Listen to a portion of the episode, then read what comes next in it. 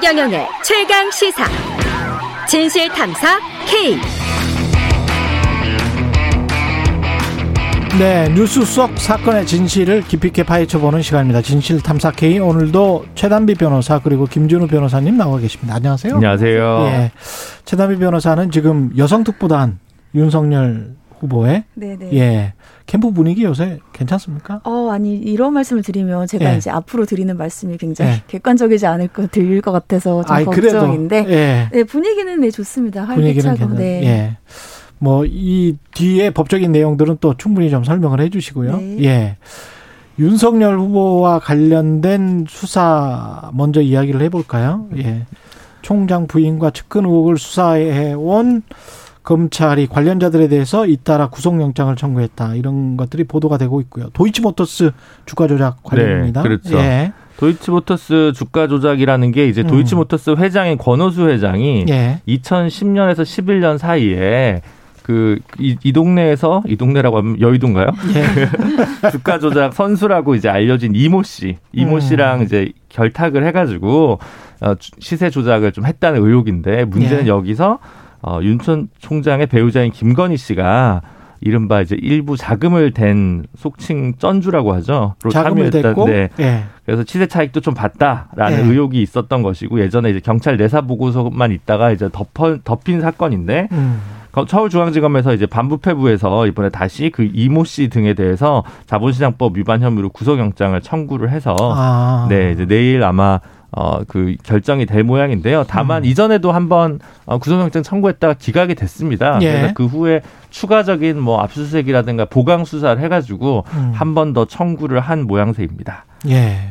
이게 어떻게 보세요? 전환 사채를 시세보다 싸게 매입했다는 의혹도 받고 있는데 네. 네. 김건희 씨의 연루 의혹이 결국은 가장 큰 관심일 거고요. 그렇죠. 예. 네. 그러니까 김건희 씨는 이제 두 가지의 이제 의혹을 받고 있어. 요 아까 이제 김준우 변호사님 말씀해주신 것처럼 이 처음에 주가 조작과 관련되어서 그 당시에 이제 돈과 계좌를 빌려주었다 이렇게 관련되어 있었다라는 음. 의혹 하나랑 말씀하신 것처럼 두 번째는 도이치 파이낸셜이 이제 도이치 모터스의 자회사입니다. 그러니까 도이치 모터스가 지금 주가 조작에 관련된 회사인데 그 자회사에 전환 사채를 싼 가격에 매입을 했다. 이거 관련이 되어 있어요. 예. 그두 가지 의혹인데 이 싼 가격에 매입했다라고 하는 게 이제 2013년도에 도이치모터스가 다른 회사를 설립을 해요. 이 음. 다른 회사 도이치 파이낸셜인데 예. 이 도이치 파이낸셜의 주식 한 40만 주를 액면가에 이제 매입을 합니다. 음. 액면가에 매입을 하고 근데 액면가가 이제 그 당시에 500원이었어요. 예. 근데 그리고 나서 곧 다른 회사들이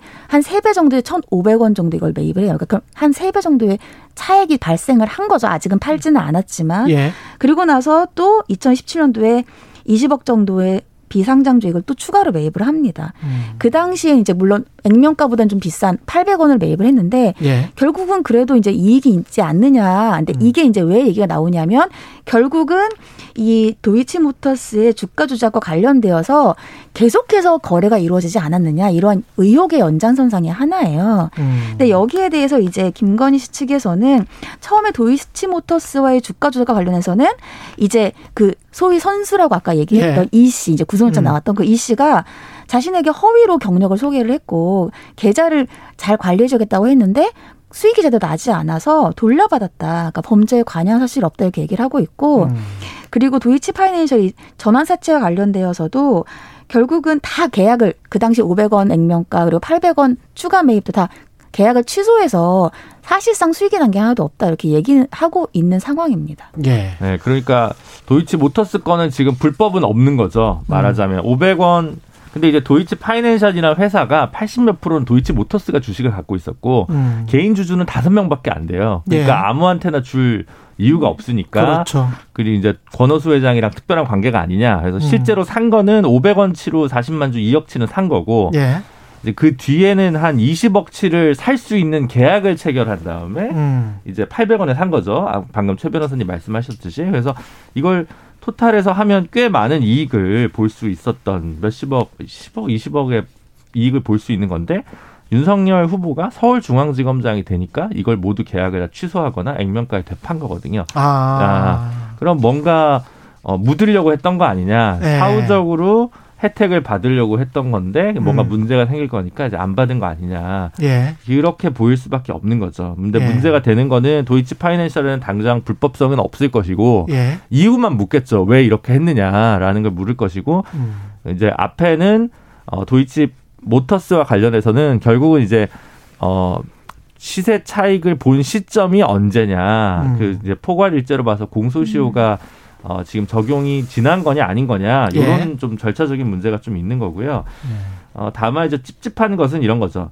도이치모터스 같은 경우는 이제 그 미래에셋 같은 경우 그 주식을 천 원에 샀거든요. 우리들 휴브레인은 천오백 원에 산 거를 이걸 팔백 원에 샀단 말이죠. 예. 김건희 씨가 그래서 이 청문회 때도 문제가 된 거예요. 유- 검찰총장 할 때. 음. 그러면 당시 윤 총장은 아 미래에셋은 배당 우선주를 산 거고 우리 와이 아내는 일반 보통주를 사서 돈의 차이가 좀 난 것이다 라고 얘기를 한 건데 어 이게 또 설명이 정확하지 않은 게 왜냐하면 도이치 모터스가 도이치 파이낸셜 주식을 또 사는데 예. 이건 보통 주였다는 거예요. 그래서 음. 이거에 부분에서 좀 어 그 해명이 아직 깔끔하게 떨어지진 않았다 예. 이런 정도인 겁니다. 네. 이 고발 수사 아 고발 그 사주 고발 사주 의혹도 그렇고 윤우진 전 용산 세무서장 네. 관련해서도 그렇고 지금 계속 이제 검찰 수사가 진행되고 있는데 그 두 개 사건도 윤석열 후보에게 좀 영향을 미칠 거는 같아요.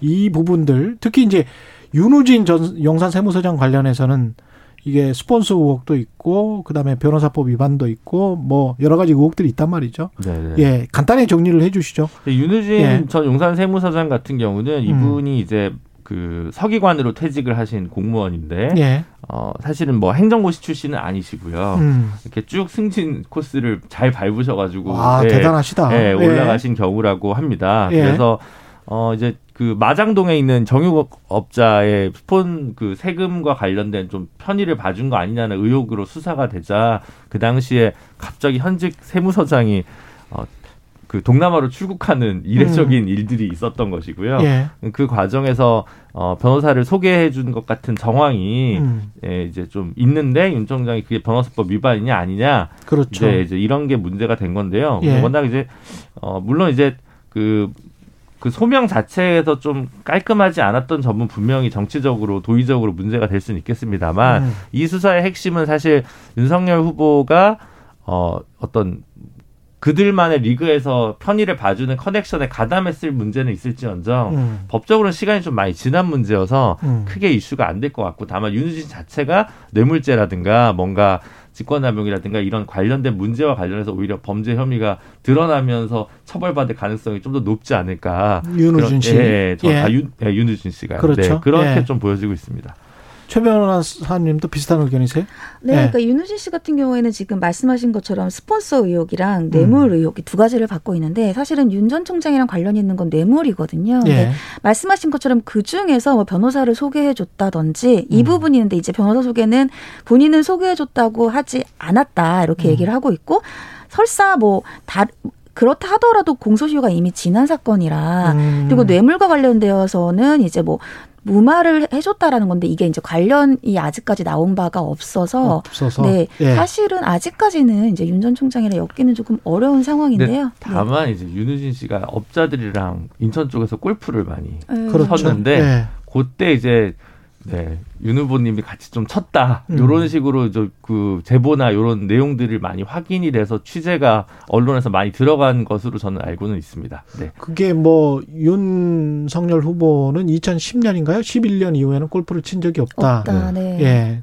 이게 결국은 뭐 범법이나 불법이라기보다는 정치적인 네. 어떤 거짓말 논란 뭐 이 정도겠군요. 네, 현재, 나중에 된다고 하더라도. 그렇게 보입니다. 예. 그래서 아까 오히려 말씀하신 것처럼 보도에서 보면은 이제 음. 그 경- 경찰 측에선 그 당시에 이제 음. 골프를 치러 가려면은 이제 톨게이트 같은 걸 지나가잖아요. 예. 그럼 이제 톨게이트의 뭐 이력이라든지 이런 거를 확인을 했다 이런 보도들이 있습니다. 근데 이제 그러네요. 네, 예. 근데 본인은 또 이제 얘기할 때에는 그 이후에는 만난 적이 없다 이렇게 얘기를 하고 있는 상황입니다. 그래서 지금 오히려 조금 이, 이 문제보다는 조금 더 문제가 되는 건 이제 그 고발장 사주 의혹이 차라리 고발 사주 의혹은 그렇죠. 네. 지휘 감독 책임이 네, 그- 있는 거죠. 네 그렇다기 보- 그렇기 때문에 지금 예. 그 어, 손준성 검사 밑에 있는 검사에 대한 뭐 수사가 좀 더 좁혀진 부분이 있어가지고 그렇죠. 네, 네. 이제 조금 더 실체나 이런 것들이 좀 밝혀지지 그쪽에서. 만약 무슨 어떤 진술이 나올 가능성이 있나요? 뭐 누가 시켰다. 자기보다 윗사람이 시켰다. 네, 손준성 검사 같은 경우에는 일관되게 본인은 부인하, 아예 부인하고 있죠. 예, 아예 이거를 고발장을 작성했거나 전달한 바가 없다 이렇게 얘기를 하고 있고요. 예. 이제 검찰에서 공수처로 이걸 이첩을 했거든요. 사실 이게 음. 이첩이냐 이송이냐에 관련된 문제들도 있는데 예. 공수를 넘겼습니다. 근데 공수를 넘길 때에도 검찰에서는 검사가 관련된 의혹이 있다라고 얘기를 했고요. 그러니까 손준성 검사라고 명백히 얘기하지는 않았어요. 그래서 예. 현재 어떤 검사가 연루되어 있는지도 불분명한 상황이고요. 음. 공수처가 이제 앞으로 수사를 더 해야 될 상황입니다. 유동규 전 본부장 구속 때문에 이게 이 사건들 화천대유 사건은 어디로 흘러갈지 특히 이제 김만배가 무슨 이야기를 할지는 모르겠어요. 그렇죠. 그게 결국은 핵- 핵심이겠죠. 그러니까 이제 박근혜 최순실 음. 게이트 때 보면 장시호 씨가 적극적으로 수사에 협조해서 모든 물꼬가 터진 거거든요. 그랬습니다. 네, 이번에는 정영학 회계사가 녹취록을 내면서 풀리는 거거든요. 그렇죠. 그러니까 핵심인 남욱, 김만배, 유동규 세 명의 진술보다는 예. 그 변방에 변방이라고 얘기해서 죄송합니다만 그 옆에 있던 분들이 어떻게 어, 적극적으로 자신들에게 유리하면서도 세 명에게 불리한 진술들을 하느냐에 따라서 수사가 달려 있다고 저는 보여집니다. 음. 어떻게 보십니까? 최담희 변호사님 이게 여야 가리지 않고 로비 네. 의혹이랄지 이런 걸로 불똥이 튈 가능성 많이 지금 언론 보도 되고 있는데 예. 처음부에는 왜 이렇게 민간이 많은 이익을 가져갔느냐. 예. 과연 이 계약이 제대로 됐냐부터 문제가 되는 거예요. 근데 그랬죠. 여기에서의 가장 중요한 것은 지금 자금의 흐름입니다. 그렇죠. 그러니까 결국 이 민간의 이익이 어디까지 흘러갔는가. 음. 그래서 김 김만배가 이제 이 회사로부터 받은 이익이 한 400억 정도 되나요, 변호사님? 아무튼 어느 정도 이제 음. 돈을 빌렸는데 예. 그 돈이 어디로 흘러가냐가 점차 나오고 있는 거예요. 그렇죠. 예를 들면 뭐 50억의 퇴직금이라든지 473억인지 뭐 11억의 예. 유동규에게 11억이라든지 700억의 뭐 녹취록이 또 나왔고 음. 이런 돈들이 어디로 흘러갔는지가 가장 중요한 것이라서 말씀하신 것처럼 결국은 그 돈의 행방 그러니까 음. 이 민간 개발을 왜 이렇게 뭐 좀 보통의 일반적인 상식과는 다르게 했는가? 예. 그러면 그 이익은 누구에게 갔는가? 이- 예. 지금 이것이 가장 중요한 쟁점입니다. 국민적 관심은 유동규, 남욱, 김만배가 불법적으로 얼마나 향유했냐보다는 음. 이 돈과 이, 이 설계와 관련해서 이재명 후보가 얼마나 그렇죠. 관계됐는지가 더 관심사일 수 있겠죠. 그렇죠. 네. 그래서 만약에 돈이 흘러갔다면 뭐 그거는 후보직 사태뿐만이 아니고 뭐 그거는 뭐 여러 가지 정치적 파장이 예상이 되고요. 엄청난 것이고요. 예, 네. 엄청난 것이고 배임과 관련해서는 배임과 시간- 관련해서는 시간이 한 1분밖에 안 남았어요. 아, 네.